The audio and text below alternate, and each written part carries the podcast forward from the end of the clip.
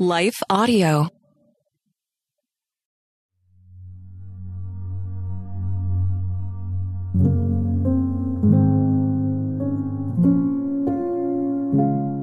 A Prayer to Share the Gospel Without Shame by Victoria Riollano, read by Leah Martin.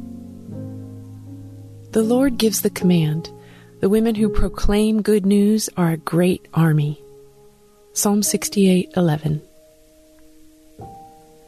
I must be honest. It's not always been easy for me to share the gospel. One would assume that being a pastor's wife or being in ministry for decades would make proclaiming God's word second nature to me. Yet there are many days I struggle to know when and how to share my faith. In a world that seems to despise God and is desperately seeking anything that makes them feel good, I wonder how my words could break through all the noise. Fear of being rejected, ignored, or ostracized for sharing the gospel can be hard to handle. But the longer I walk with the Lord, the more I can't help but share how good He's been. From healing me from the inner pain of growing up without my father, to restoring my marriage, to bringing my daughter to complete health, God has been so good. Even more so, what he did for me on the cross and the eternal salvation for those who believe is something that I can't help but share to anyone willing to listen.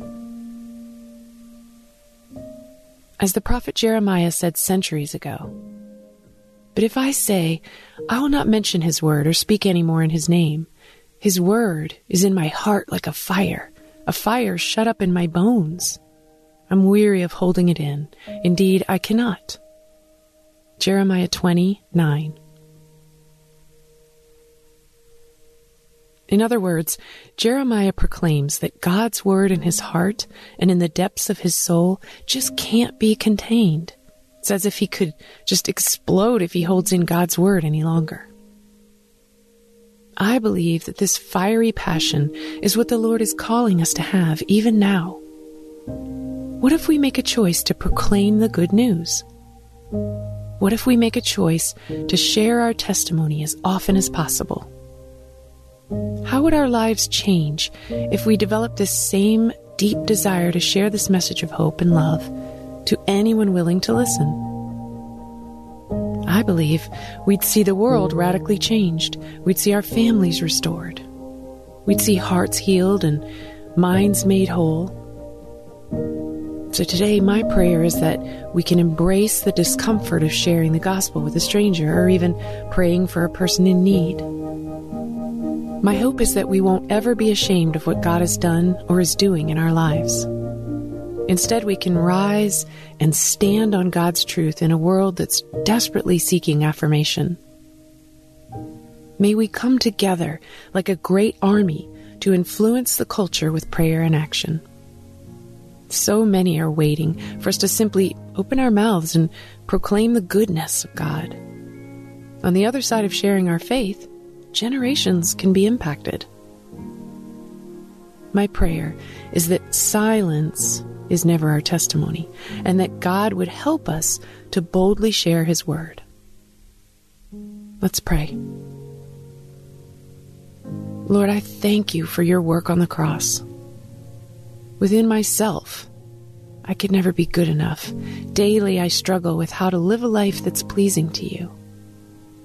Yet, amid my troubles and imperfection, you sought to save me and draw me to you.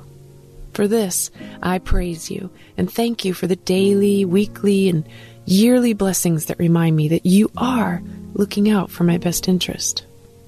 Help me to never take this for granted.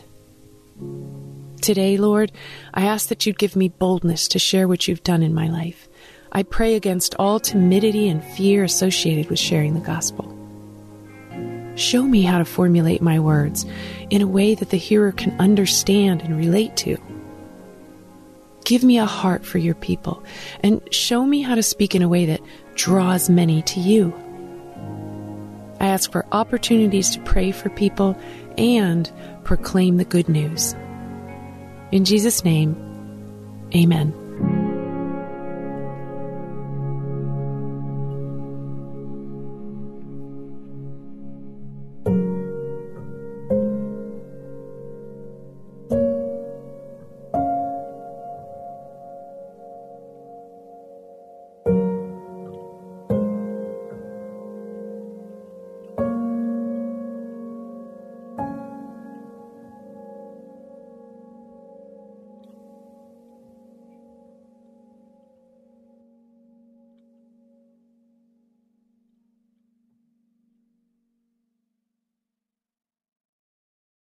Feeling stressed? Let's take better care of you. I'm Bonnie Gray, the host of Breathe, the Stress Less podcast. Subscribe at lifeaudio.com.